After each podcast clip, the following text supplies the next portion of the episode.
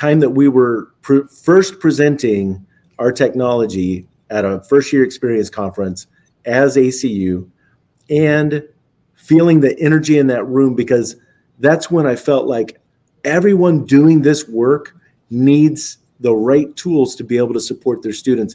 And you could just feel it in the room. And that's really what got me moving on writing the proposal that led to Pharos Resources. Yeah, I was talking to a group of students the other day, and they were asking about being a technology company. And I was like, yeah, it's of course that is what we do, right? That's what we provide. But then this heart that's underneath it for the really good work that we do. And Matt, you and I have talked a lot of times and could spend a whole Cap and Gown talking about the names of students that we worked with and helped and walked alongside, and what they're doing now and how their lives are changed, and also they're impacting the world for good.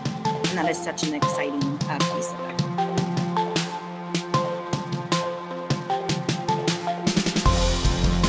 Hello, everyone. You've joined us for Season 4, Episode 12 of Cap and Gown. I'm Rachel Phillips-Buck, VP for Student Success at Pharos Resources, joined today by Matt Boisvert, our president. Hello, Mr. Boisvert.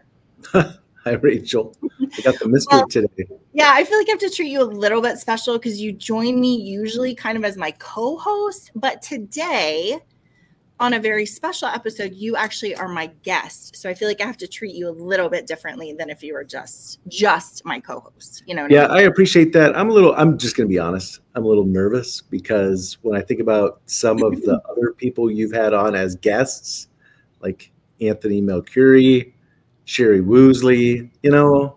I mean, I feel like you stack up. I feel like it's going to be a great episode. No way. No. Okay.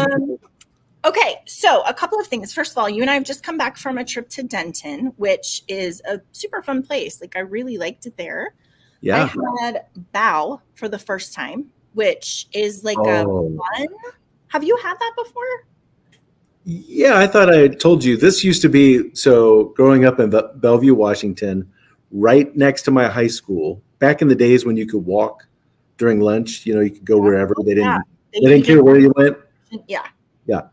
Right next door. So I would walk over to the Uwajamaya and I would have bao every day. I mean, it was like so good. So, well, mine was delicious. And I feel like I won because everybody at the table was like, we should have got that. And as soon as it came out, Josh and I both were like, yeah, he won. Oh, wow. Okay. Our theme for the year is curiosity, 2024 curiosity. And next week actually is a book week. So we are going to be talking about our book that we've picked for the year. Actually, we have a couple. You have a couple behind you. I think we're going to probably spread it out over the rest of the year. But the one that we're talking about next is Seek.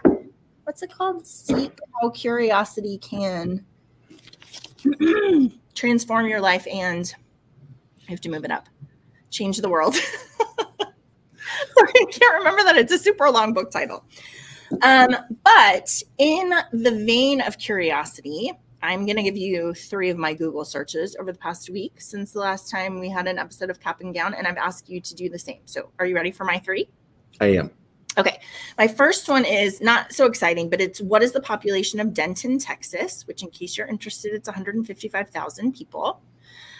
My second one is what are Morrison Corn Kits? Another Denton search. Another Denton thing. We were driving down the street, and there's a big sign, not a billboard, but like just a sign that says Morrison Corn Kits. I looked it up. It's like packaged cornmeal, cornbread, corn muffin mix.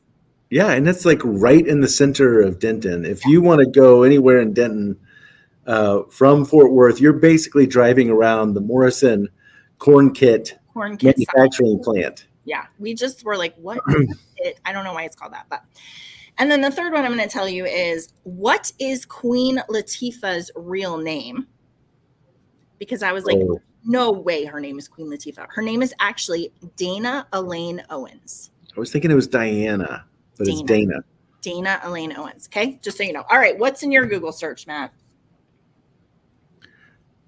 Okay, so the most recent thing I've searched was the movie Singles, which is a 1992 movie, takes place in Seattle.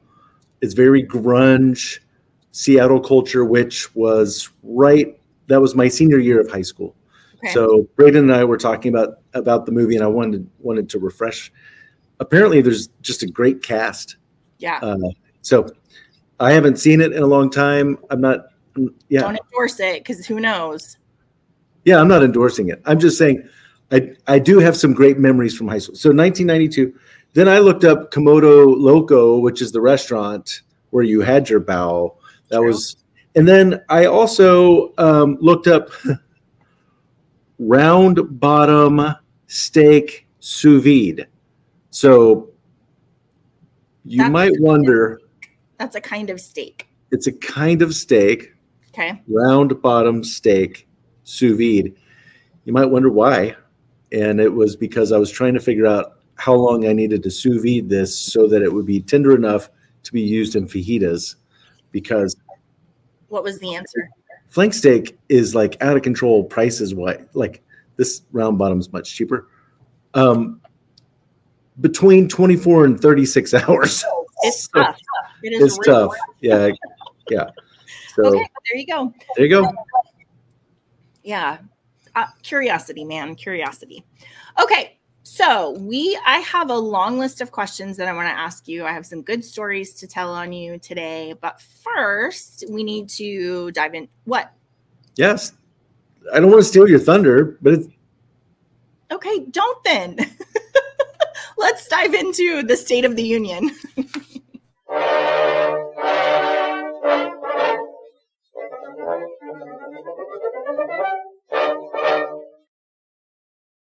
Matt, I feel like these days the State of the Union should be called the State of NIL, NCAA, FAFSA.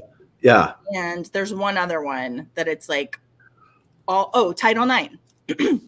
So. Well. Yes. This is the first time you've ever had a guest still try and interrupt you on State of the Union. So let's hear it, Rachel. All right. So the first one, when we think about all of the stuff that's going on in higher education, Dartmouth basketball players were ruled employees the other day, which means they can unionize. So the National Labor Relations Board ruled on Monday that the Dartmouth College men's basketball players have the right to unionize. In a 26-page decision, Laura Sachs, the regional director of the NLRB's Northeast region, said she reached the conclusion because Dartmouth has the right to control the work performed by the men's varsity basketball team, because the players perform the work in exchange for compensation. And in conclusion, she's like, the college players are employees and are not going to create any instabilities in labor relations. Do you remember we talked about this last week? Everyone was like, that's a terrible idea, except for this person, apparently. So Dartmouth said they're going to appeal the decision. Oh, for sure. They're like, the NCAA just continues to build massive money-raising enterprises on the backs of students who are not fairly compensated. This is coming from the Supreme Court Justice Kavanaugh. So he was talking about this in 2021 about NIL. He said, nowhere else in America can businesses get away with agreeing not to pay their workers a fair market rate on the theory that their product is defined by not paying their workers a fair market rate.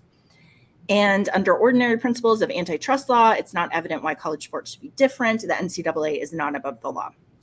Dartmouth is like, hey, hold on. We are not a school that makes tons of money from athletics. We are a school that actually spends more money on athletics than we make. We don't give scholarships because we're Division III. There's a lot of reasons why they are not the right ones to go for in this ruling. But the ruling is like, but you do a lot of stuff for them that counts as compensation. And so we're going to count them as employees. So Wow. That's pretty interesting. Also, the NCAA is being sued by Texas and Virginia attorneys general over the NIL rules, basically saying, hey, we don't like how you're treating the NIL, all of the stuff that you're saying about boosters and about how we can't recruit and blah, blah, blah, blah, blah. We don't think you have the right to do that. And NCAA just keeps coming back and saying, we're just trying to protect our athletes. It's a wild west out there, and we're just trying to decide what needs to be done. But they're pretty, University of Tennessee is pretty unhappy because the NCAA is investigating them for breaking some of the proposed rules around NIL. So just goes on. You know, this has been going on since is it 2020 or 2021? I think it's 2021. Just like ever evolving, right? Yeah. Yeah. If this happens to Dartmouth, which, I mean, so it affects Dartmouth, but for sure. Does it apply to every? No, because it's regional. So they're like, but I mean, it is precedent. There's a lot of precedent since I think 20, I don't know, Matt, don't ask me dates. I didn't underline them, but there is some precedent already about this, but in general, people think it's a bad idea. Yeah. Okay. In FAFSA news. So I don't know if you noticed that last week when we were doing our show, FAFSA was like, oh, never mind. It's going to be the end of March. This is a great point to make. So if you're watching on LinkedIn and you have comments that you want to add, contribute to this story, feel free to chat to us right now, because last week we had one of our great friends who chatted like, and as you were talking about it, they released the news on FAFSA. So a couple of accommodations that the government is trying to make, because now they are so late and schools can't send out letters, students can't make decisions. They're going to reduce some of the requirements so that colleges and universities have less of a arduous process to validate the forms that are coming in. So they're going to reduce the portion of financial aid forms it reviews for potential inaccuracy, and also suspend all new reviews of college compliance with financial aid offers, unless they're around like a very egregious kind of review. So they said, basically, we want to free up some time for financial aid counselors to help students better with the FAFSA. This came after 100 lawmakers sent a letter to the education department on Monday being like, hey, this is ridiculous. We can't put up with this. In 2021, 2022, the department selected 18% of FAFSA applications for an audit. So can I just stop there? Isn't that shocking? Like, I just assumed like every application was reviewed. Yeah, no, 18%. And now they're going to bring the verification rates even lower. So they're like, just tell us what you want to tell us. No one's going to check your work. Okay. Also, to try to help schools out with that, they've just passed, the U.S. Department of Education just announced last week it's going to allocate $50 million to help make up for the debacle of its much-delayed FAFSA launch. This is to help severely under-resourced campuses, focusing on minority-serving institutions. Everyone's super unhappy with this because there's no clarity or specificity with what it means. The department said in the announcement that only all historical Black and tribal colleges and universities are eligible to receive direct support. People are like, what about historically or Hispanic serving institutions? And they're like, see our press release on Monday, which isn't super helpful. Yeah. So you can imagine this article, it's just all about how this is really high stakes for small tuition dependent colleges and trying to figure out, this is really interesting, Matt, it says when the institutional student information records finally roll in, it's going to be like a tsunami bunched up against a pier.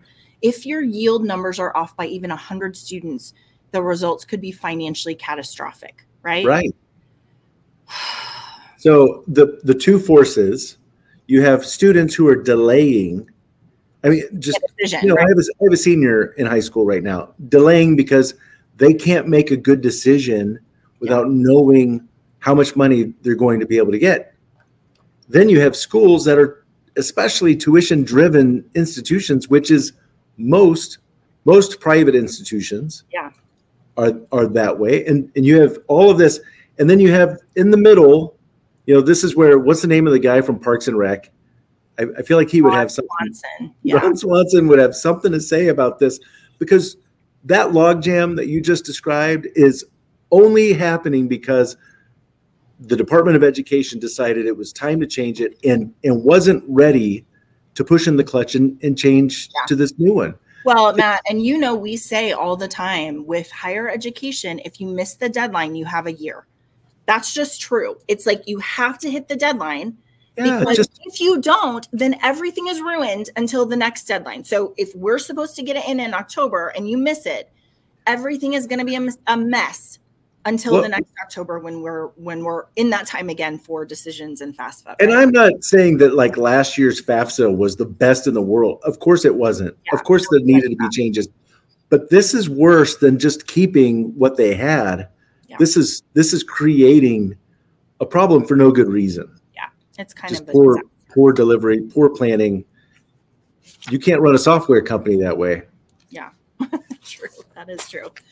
Okay, in some better news, there's a new accreditor who is kind of hoping to enter into the market of accreditation for higher education institutions.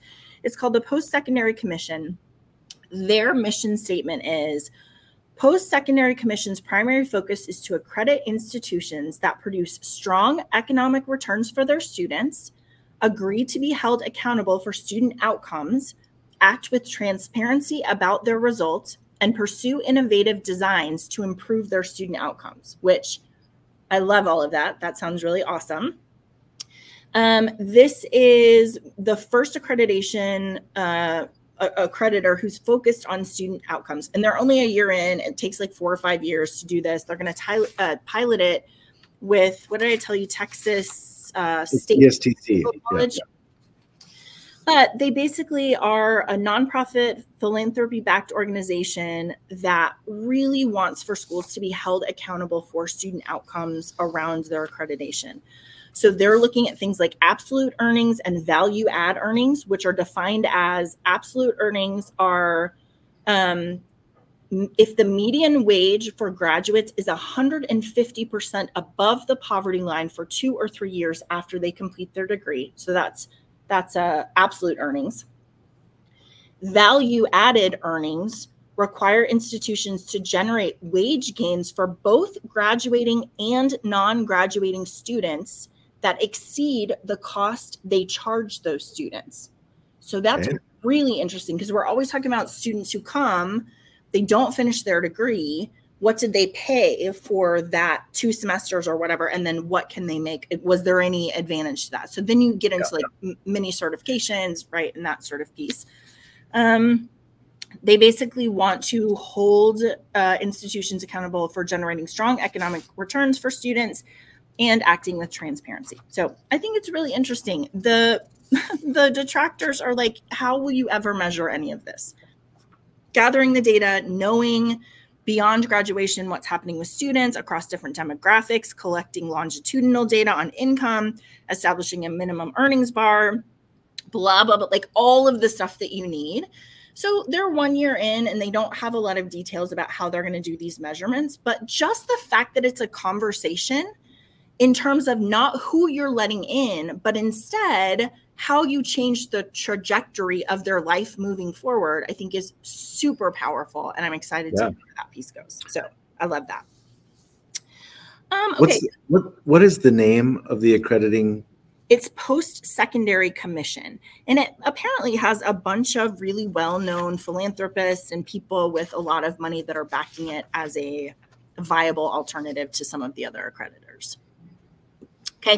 All right. And then the last one I have for you is actually fun. It's about Taylor Swift, which I know she's in the news a whole bunch, but this is called Swiftonomics. And it is about Paul Krugman, who's a New York Times columnist, Nobel Prize winner, and distinguished professor of economics at the SUNY Graduate Center. He started teaching economics, and he was like, hey, I teach 12 principles of economics, and Taylor Swift fits into 8 of them perfectly, and I can finagle her into the other ones. Wow. So he's talking about things like her impact on supply and demand with ticket prices, discussion of monopolies since Ticketmaster was the sole seller of her concert tickets, all of the different ways that she's manipulating the economic forces because she's so powerful. So he set up a set of assignments for studying Swiftonomics, which is like the impact on the upcoming Super Bowl, ticket sales, hotel rooms, stays, viewerships, all of the ways that she's influencing that. It is not the first Taylor Swift class. She also has courses covering her songwriting and her musical techniques and influence on pop culture, taught at Harvard, Stanford, Berkeley, and Arizona State University. But the Super Bowl, I think, was a good case study to kind of understand the attention that she's bringing to a whole different group. Do you know if the NFL paid for her to fly back from Japan? I don't think so. I have no idea. Well, I mean, she's pretty amazing. I don't know if she ever took a business class, but she could for sure teach. Yeah. A lot of business courses. Yeah. I mean, she's phenomenal. Yeah. All right. Well, that is the State of the Union. So now I'm moving on to the second segment of our show. Actually, it's the third one. We don't tell people that we named the first one Chit Chat. We have Chit Chat, then we have a State of the Union, then we have our guest. I'd like to welcome our guest today, Matt Boisvert, president of Pharos Resources. Hi, Matt. Hi. I put my guest hat on. Good. So I want to do some introduction. We're going to talk through kind of your story of how you ended up here, which is really fun to think about. Like everything that we're going to talk about has led to this moment when you're a guest on this podcast. So that's kind of exciting. But first, personally, I know how you like a good award. And I think everybody should know that, well, I don't want to steal your thunder. So can you talk a little bit about the fly fishing award in your family and who is getting it this year? Yeah, sure. So my family fly fishes all right. If you're not joining us on podcast, you need to look this up because Bailey has put up a picture of where Matt fly fishes in Colorado and a picture of him with a fish. It's very exciting. Yeah. This view on the left is actually from the front porch of the cabin that we stay at. Really super excited we get to stay there again this year. New owners of this cabin. And that is my 22-inch rainbow that won the trophy this year. So the trophy is my family on my mom's side. My grandparents, both of my mom's parents, love to fish. And so every summer from the time I was, I don't know, two, we would go to Colorado. And so it's just a part of our family culture is fly fishing. My grandfather taught me how to fly fish. So there's a rich history of fly fishing and it's a special time. When my grandfather passed away, my aunt, I caught the largest fish I had ever caught, a 23.5-inch brown trout. So I was 19 years old, caught this beautiful fish. And so she sent me a trophy, a personal trophy for my big fish. And I thought, this is pretty special. It would be neat if we had a trophy. So our family created a trophy, named it after my grandfather, and it goes to the person who catches the largest trout each summer. So pretty special. I've won it. This is now my 8th time. Yeah. So 22-inch rainbow. It is now hanging on my wall. I have a permanent screw in my wall for where that award goes. Oh, when I win it. Sorry, I thought you were saying the fish was hanging on your wall. I was like, that's news to me. I didn't know that. No, the award. Okay. Yeah, the trophy. So it's it's a screw, not a nail. It is permanent. This is where it goes when I win it, not if.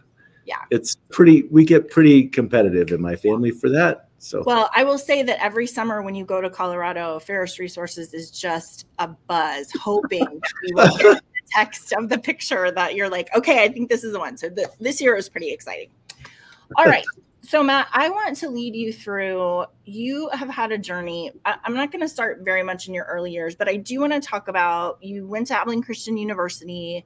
Your first job, so your major was marketing. Your first job out of ACU was working for a dust collector right?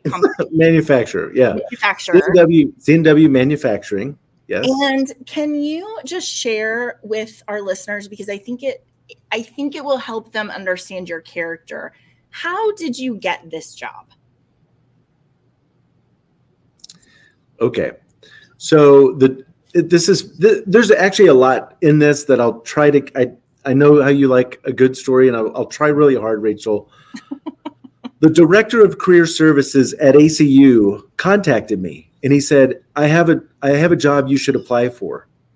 And so I'm a senior, and I looked at it, and it was a inside sales coordinator position, and I was like, I really don't want to do sales. And he said, well, the owner of this company is an alum, and he has big ideas about how he wants to grow. I think you would be a good fit. Just you should talk to him.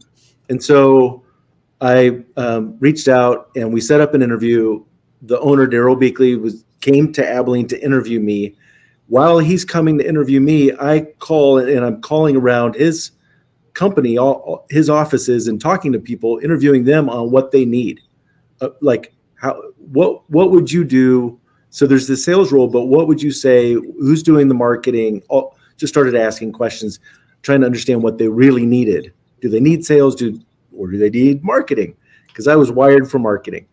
So then when I have the interview, I answered his questions on the sales side, and he said, I started then talking to him about how I see myself adding value to him. And I just crafted the job I wanted. I just told him, like, these are the 10 things that I think, in addition to this role, I could provide to you. And he slid paper aside, and he said, Toppy Cohen, who is the national sales manager, isn't going to be happy about this, but it seems like you could be our director of marketing. Is that something you would want to do? And I said, absolutely. I'm totally wired to do that. And he said, okay. So he made me an offer for the job that I wanted, not the job I didn't want. And that's the job they had posted, right? Not the job he came to hiring for. And I think it's a good lesson. Like, for me, it was, there's no harm. I wanted to get interview experience. And then if this guy actually wants to grow, then we can do it. We had a lot of success while I was there. Yeah.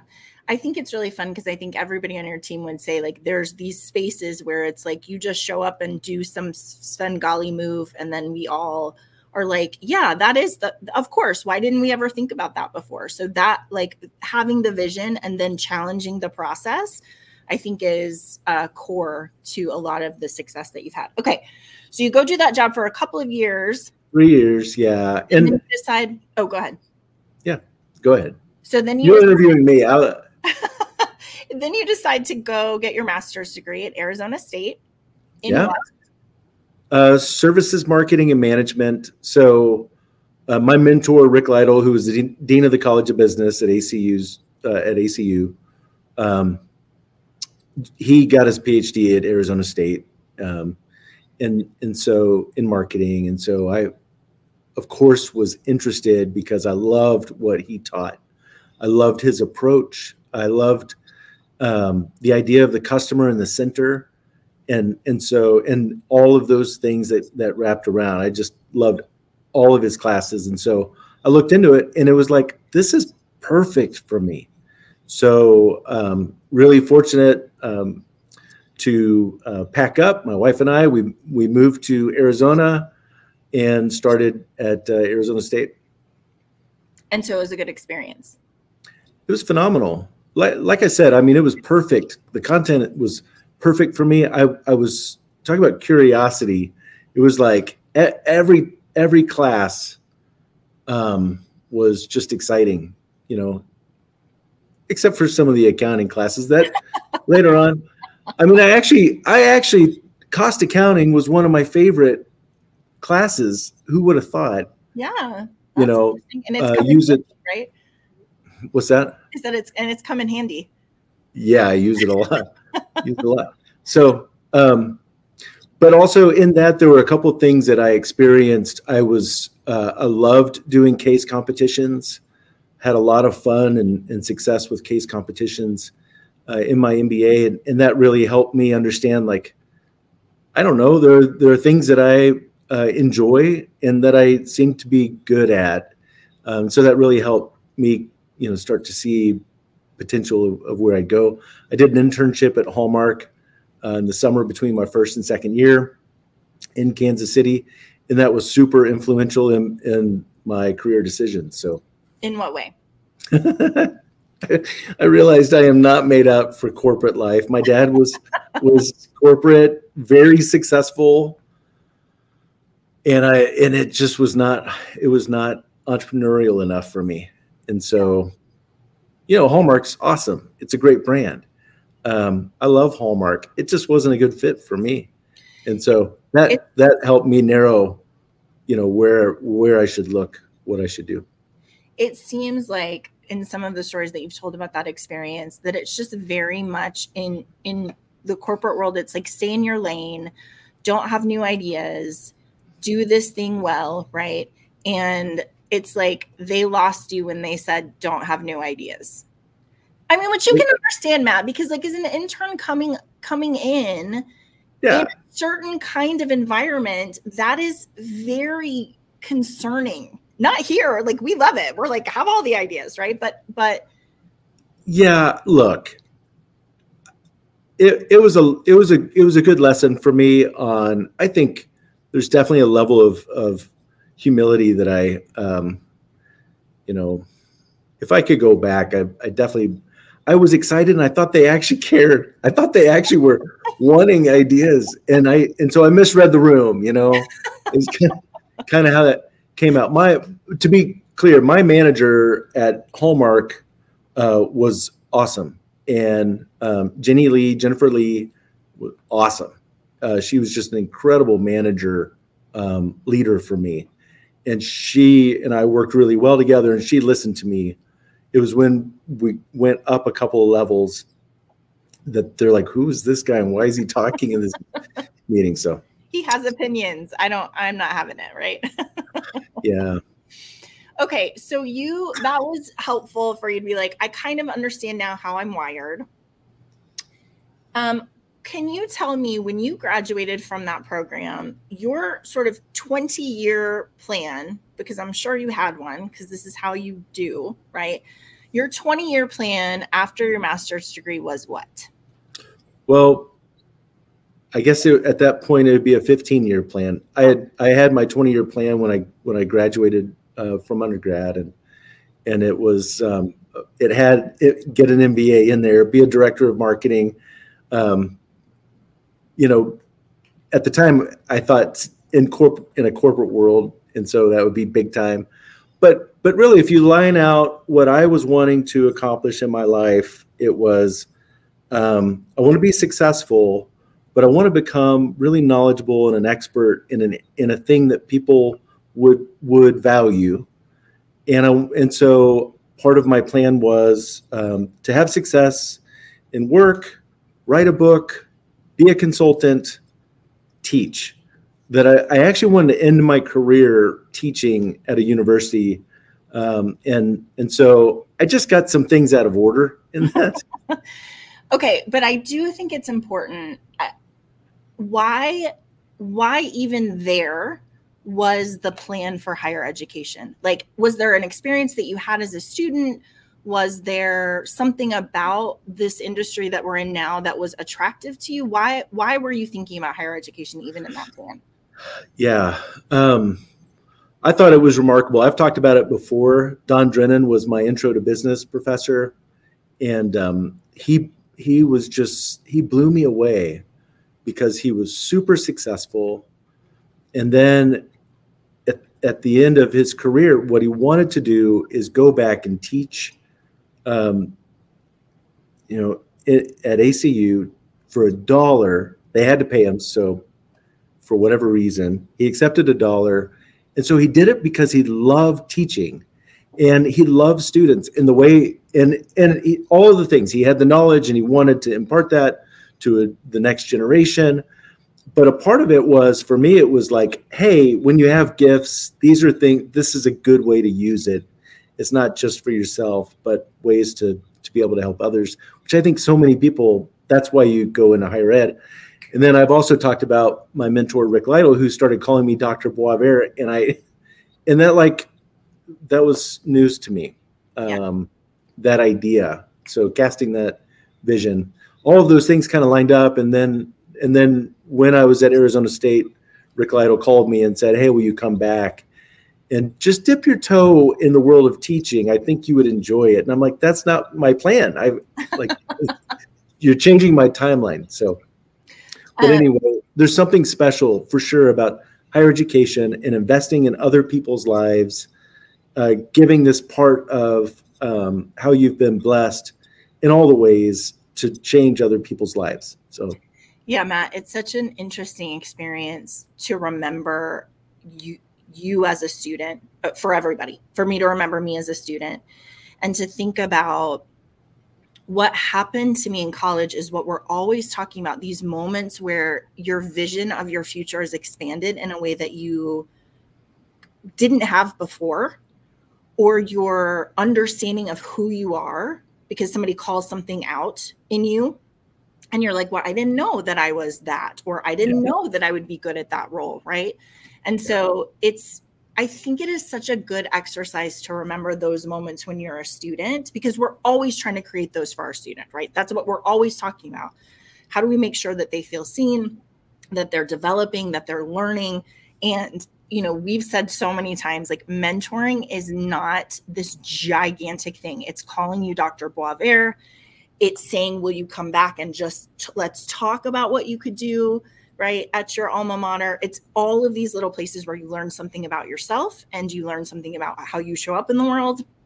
And that broader vision for what could be, I think, is so important in that student development experience.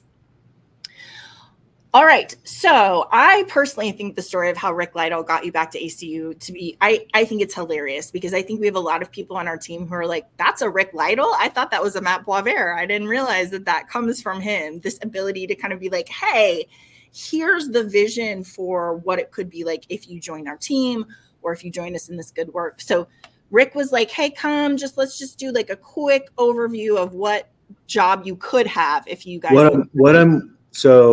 Yeah, they were going after AACSB accreditation, the highest level of accreditation for a College of Business. And he had a specific vision for how I could help build out services and support. And so I don't know what to say.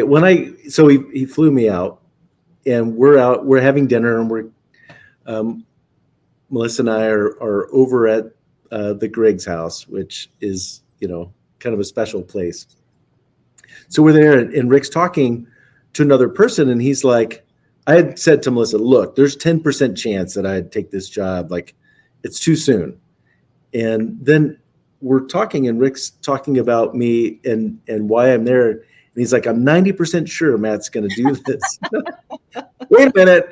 We've got the percentages are flipped. But for sure, he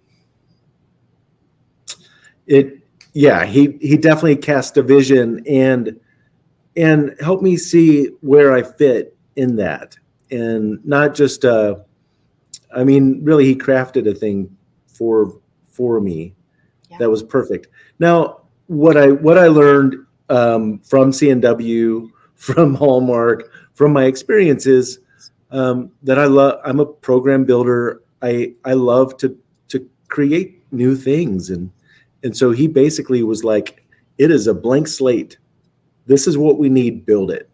Yeah. Well, okay. That's pretty perfect for what I want to do. So you started doing career center stuff for COBA and some accreditation stuff. And then we could spend a lot of time on the Office of Career and Academic Development, which you were the director for. I'm going to shortcut that just a little bit to say, I think we've talked about it before on the podcast, but you were the director of a very disparate group of people We had testing, we had academic probation, we had the Career Center, both discovery and exploration. We had first year experience pieces, we had deciding advising, we had study skill. Like it was actually a pretty revolutionary setup of the office because did it was. You say testing center? Yeah, I did. I think I did. Yeah. Testing center. Yeah. It's so weird. Yeah. But what was helpful about it is like we just started talking about it. Like, this is the place if a student has something they need, they should come here. We were right next to the counseling center. We had a lot of counselors on staff. And we really were like a one-stop shop for our students who were at risk or struggling. It's where early alert started in a very manual process that then we'll talk about kind of how you jettison that into what is now Pharos Resources. But there was a lot of directing of people there and learning the different sorts of elements that needed to be coordinated for an at-risk student, right? Yeah. So if you think about, so the reason why the testing center, it was weird to me, but what was so cool about that is that we actually were getting prospective students, because we'd have students, before they actually enrolled at ACU, they were coming to take the ACT. So in the summers, we would get to meet these prospective students. And it was like, so from before they even became a student, they started to see our hospitality, how we loved pouring into student development. So that was neat. That was a neat add-on that I just didn't expect of how that was a helpful part of this whole, from the beginning. I mean, literally for freshmen all the way through to help them be career ready and find a job. And it's a weird, for me, again, when I say Jack Stewart called me and said, here's a job. And I went over and it was like a fax, that it had received. Back in the day when he's like, you need to go interview for this, right? It was so weird to come back. And now I'm running this whole thing that today, like back then, in 2005, that was revolutionary. There really weren't too many offices like that.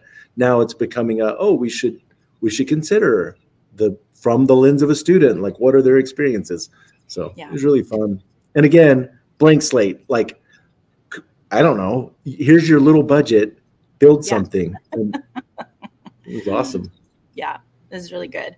So you went from that place, which I think also when I think about how we do the work that we do, that office had so much interface with a different kind of student, right? A student who really was struggling, who was eager for support, who needed somebody in their corner, who wanted to be coached up. Like, so it just was a different population of student than maybe the general population. You went from the director of that office, then over to COBA as the assistant dean and marketing faculty. I think we've talked a lot about you as a marketing faculty, but I just want to call out that, first of all, you won Professor of the Year, right? I did. Teacher of the Year in the College of Business. Your students really, really loved you. Shauna was one of your students. And we all the time will run into people or on LinkedIn have a student come back and be like, Matt, you really made a difference. Or I use the skill that you taught me, right? To do a thing. So you were really well loved by students, even though you made them write a 60-page paper. If you wrote a 60-page paper, you weren't getting an A. It was tough. And it was principles of marketing. And so I was like, I wanted to equip my students to be able to go and deliver what I was able to do with confidence, what I was able to do for Daryl Beakley at C&W. And so I knew how beneficial that was to me, the whole process. So they got to pick the product. So if you want to do a report on the Nintendo Wii, you picked it. So then you go out and do the research. Well, this is something that Rick Lytle made me do. It was something that I could deliver to Daryl Beakley. I did mine on Jeep because I had a Jeep at the time. I knew Jeep. And it was so cool. It was a really enlightening project. So, yes, I made my students do that. And I, accounting students why? I'm not marketing. But Some of the very best reports I ever received, of course, were from accounting majors. So even though I was hard, I was fair. And some really, it was just, I don't know. It was great. Yeah. Again, I had great models from undergrad. It's interesting when you think about the people who taught you and like, what are the styles that you loved, what connected with you, and how do you blend in different teaching styles. I was really blessed to have great teachers. So when I think about winning teacher of the year, I just came in wanting to deliver the kind of experience that I had. Yeah, for sure. Okay. So I don't know what to do exactly, Matt, because we don't have a lot of time and I have a lot, we aren't even. I'll be quick. Let's just go out. Ferris. Yeah. Okay. So I'm just going to summarize the technology that was created in ACU. Because you're an entrepreneur, you were like, hey, other schools need this. ACU, do you want to commercialize it? They're like, we don't want to commercialize it. We have a whole full-time job, which is educating students because we're a higher ed institution. You're like, okay, well, I'm going to take it and I'm going to start this company and we are going to start making it available. Because at the time, I just want to remind everybody, like, retention was not really a thing. We were coming out of the heydays of we had plenty of students, and if they left, it was fine. We have a pipeline we can fill. Yeah. There was maybe like a moral, we want to recruit students and like see them through to graduation, but there wasn't the same understanding of like ROI and retention and tuition driven and all of those different elements. And so in the early years for Pharos, so much of what we were doing is trying to understand how to educate people about retention, about student success, about how technology could make them more effective and efficient. And we had a really strong viewpoint of that, but we were not, I think you said the other day, like, we're not selling vapor. It has to be shored up and we have to be certain of it in order to kind of move forward. So you took it out. You also won the springboard competition that came out of ACU, which I was just reflecting. So first of all, you won the award, which means that we got free rent for a year, which then you talked them into 2 years. It was, well, we received free rent for 2 years and I talked them into 2.5. Okay. So that was an advantage of that. They also created a new award, which was most fundable, which they're like, hey, we didn't do this before, but we love this idea that you have. So you won that piece. Yeah.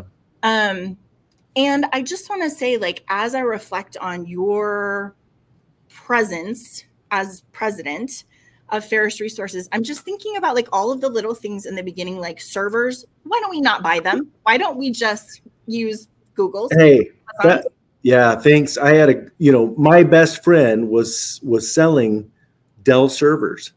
And so it's like, I mean, do we really need to spend this much money that we have to air condition? And then we've got to have technology people who can. Yeah. So didn't do servers. I was thinking about when we have no money and you bought a really nice printer and like how much awesome paper. Yeah. I mean, it lasted us for like 3 years, the paper that you got. And it was what, how did you get that? Christy Henshaw. They had a calendar printing business, friends of ours, and they were selling it, but high quality, like calendar printing quality. And they were selling it. And I looked, from the very beginning of being, at C&W, having a very high quality printer was essential to my mojo, because it was like, I don't have time to like have all this ready and go to the printers and have it delivered in 3 weeks and all that. I didn't have time for that. Like if we had an idea, I want to be able to print it and look good. And so I was a printer aficionado. And she had these two they were super duper. Yeah. Pretty great. So I think all of those elements just speaks to the lean and quick, right? Like we need to be able to be super smart. We don't have a lot of money, but we're also going to be really quick about how we move and how we adjust, which for sure is how you do leadership and how you've always led this company. I have to tell a great story about in our early years where you and I, and I think, I can't remember if it was Z or Shauna on the call with us too. We were meeting with the school.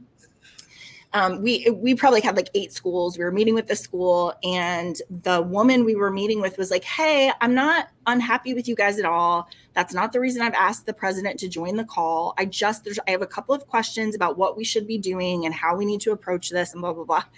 And you muted with a terrified look on your face and said to me, Rachel, the president is on the call. And I said, Matt, that's you. You're the president. She said, the president. And you were like, oh, yeah, all right. The president is the president is happy to attend this meeting. But I think that just speaks to, right, like in the beginning, this we're trying to do a thing and we're not so sure about it. And we're just being super quick and super lean about how we show up in this space of retention. Okay. Yeah. I have one more kind of. Z just wrote, hey, it's a good thing we didn't have to be on Zoom back then. It was just a phone call. Yeah. Right? Because I would have been horrified. Like, where is he? I don't know. Where is the president? Yeah. Okay. So can you help me understand? Pharos Resources had a lot of lean years, but we have moved on to be a super successful company. And I'm wondering on your reflections of things you have to think about as you are running an ed tech company. Like, what are the things that you're like, these have to be baked into what we do in order for it to be a success in the measurements that you have for it? As an ed tech company? Mm-hmm. Okay, well, if you break that down, so on the company side, like hey, y'all, we have to make money. So that's like just a fact. So cash flow, when I talk about cost accounting and all of that, it's kind of amazing, but that really is a stressor. In the beginning, I've used this many times, Rachel, is Seth Godin's fulcrum of innovation. You have an idea. Can it be done? Is it worth doing by you? And so I've always had ideas. I mean, going back, I've had a lot of entrepreneurial ideas, but this one of taking this software that we created at ACU and taking it out on the company part, the by you was really important. Like, can it be done? Yes, we've already done it. Is it worth doing? Absolutely. It changes students' lives. It can help an institution. By you, no, I can't do that. I need a team, right? So the company part for me is like, so yes, we want to be profitable because I love my team and I want to be able to have a great team so that on the technology piece, so the tech company piece, we're delivering excellent service. So software as a service, it's a service. And so what we deliver, that has to be, we have to approach it that way. That's a really important piece. On the technology side, there's a whole bunch that goes into like staying ahead and thinking about, and you're really great at this, like what do practitioners need? And then we've had a lot of innovation that just comes out of thinking, right? So being profitable isn't like, me, not giant P. I just want to be able to fund great ideas and a great team so that we can support and deliver great service to clients. But the client is tech, is the ed part. And the education for me is when you think about higher education, it's a little different than selling concrete batch plants, giant vacuum cleaners, basically what we make it. It's a totally different market. Who is this market? They're smart. They're passionate. This is a group of people who have given up a lot. They've invested a lot to be at their institution. And we need to respect them and deliver on the tech company piece so that they can really thrive in the education piece. So but on the education side, there's also a lot of other things like, yes, they're smart and they're passionate, but it takes time. They're going to be slower decision makers. If a concrete, mix plant needs a giant vacuum cleaner, you buy it. They have to buy it right then. Otherwise, the EPA is coming after them. In education, they can slow roll, have committees. So you have to be patient with that. And so I think that bakes in on the education side. But I love it. Yeah, we, you know, I was thinking earlier, like we occasionally, only occasionally, will be referred to as vendors. And it always is so like heart-wrenching. Why? Why would you say that to me? Say that about me. Right? We think about our clients as partners. We want to be, I mean, yeah, I can't tell you from the very beginning, we have always been like, you guys are doing good work. Part of our job is to support you, to create things that you need so that you can spend more time with your students. You were reminding me today about a conference we went to super early where it was a bunch of VPs of student success, and sitting in the room with those people where they're dealing with such weighty things.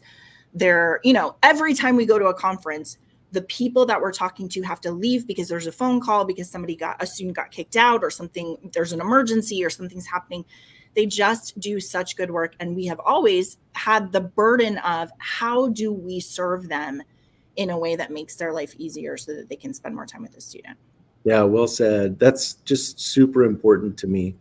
Yeah. I'll never forget that meeting, you know, where they all, everyone working with students, there's so much going, especially today, so much going on, and the weight, to be able to see and feel the weight in that room about care for students, that all, you know, there's two things I would say for Pharos, that meeting or time together.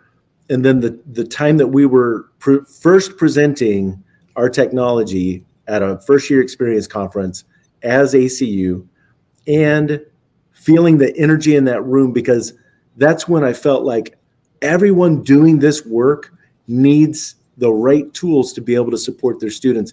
And you could just feel it in the room. And that's really what got me moving on writing the proposal that led to Pharos Resources. Yeah. I was talking to a group of students the other day, and they were asking about being a technology company. And I was like, yeah, it's of course that is what we do, right? That's what we provide. But then this heart that's underneath it for the really good work that we do. And Matt, you and I have talked a lot of times and could spend a whole Cap and Gown talking about the names of students that we worked with and helped and walked alongside, and what they're doing now and how their lives are changed, and also they're impacting the world for good. And that is such an exciting piece of it. So yeah, please don't call us vendors. Yeah. If you want to hurt my feelings, call me a vendor. Okay, I have one last surprise for you. And that is, I was thinking, like, it's very nice for you to tell your story, but also the reflections of the people who work around you. I always say everybody at Pharos Resources works for you because you're so good at building a team and valuing everyone. And so our director of operations had the great idea of asking our team for some reflections on you. So I've saved 3 whole minutes for this. Here's what they had to say. Are you ready? All right. Matt is kind, humble, and empowering. He's not afraid to take risks and is able to stay focused on the big picture. He's built a company that stays true to its mission and employs staff who are happy and passionate about serving clients. A common thread in Matt's leadership is building others up. While the company is focused on improving the lives of students and the institution that supports them, Matt gives the same attention and care to everyone on the team so we can improve our work, our skills, and each other. That leadership has brought together a like-minded team, which is a joy to work with. He is an extremely kind leader who makes an effort to understand what each team member's specific needs are in order for them to thrive in their role, and then works to make sure everyone has what they need. He's also very effective at driving Pharos forward, as he is 1, not afraid to dream big on the direction of travel for Pharos, but also 2, able to work backwards and make sure the company has the right people and resources to achieve their dream goals. Matt is an authentic, caring, creative leader. He delivers on his promise of excellence and instills confidence in our team by trusting us to thrive independently. When he sees a need, he is quick to find a solution. He puts other people first and is genuinely invested in our successes, both professionally and personally. He's never forgotten why we do what we do. His leadership allows us to be our best. He is the kind of leader everyone wants to work for. He puts his employees' well-being and family first. He is generous and thoughtful. He genuinely cares about students and our clients. Everything we build in this company comes from that culture of care. It is a true gift to work at Pharos, surrounded by wonderful colleagues. Matt has created that for us. He has given us good, meaningful work that adds value to our lives and our families. Thank you, Matt. Wow.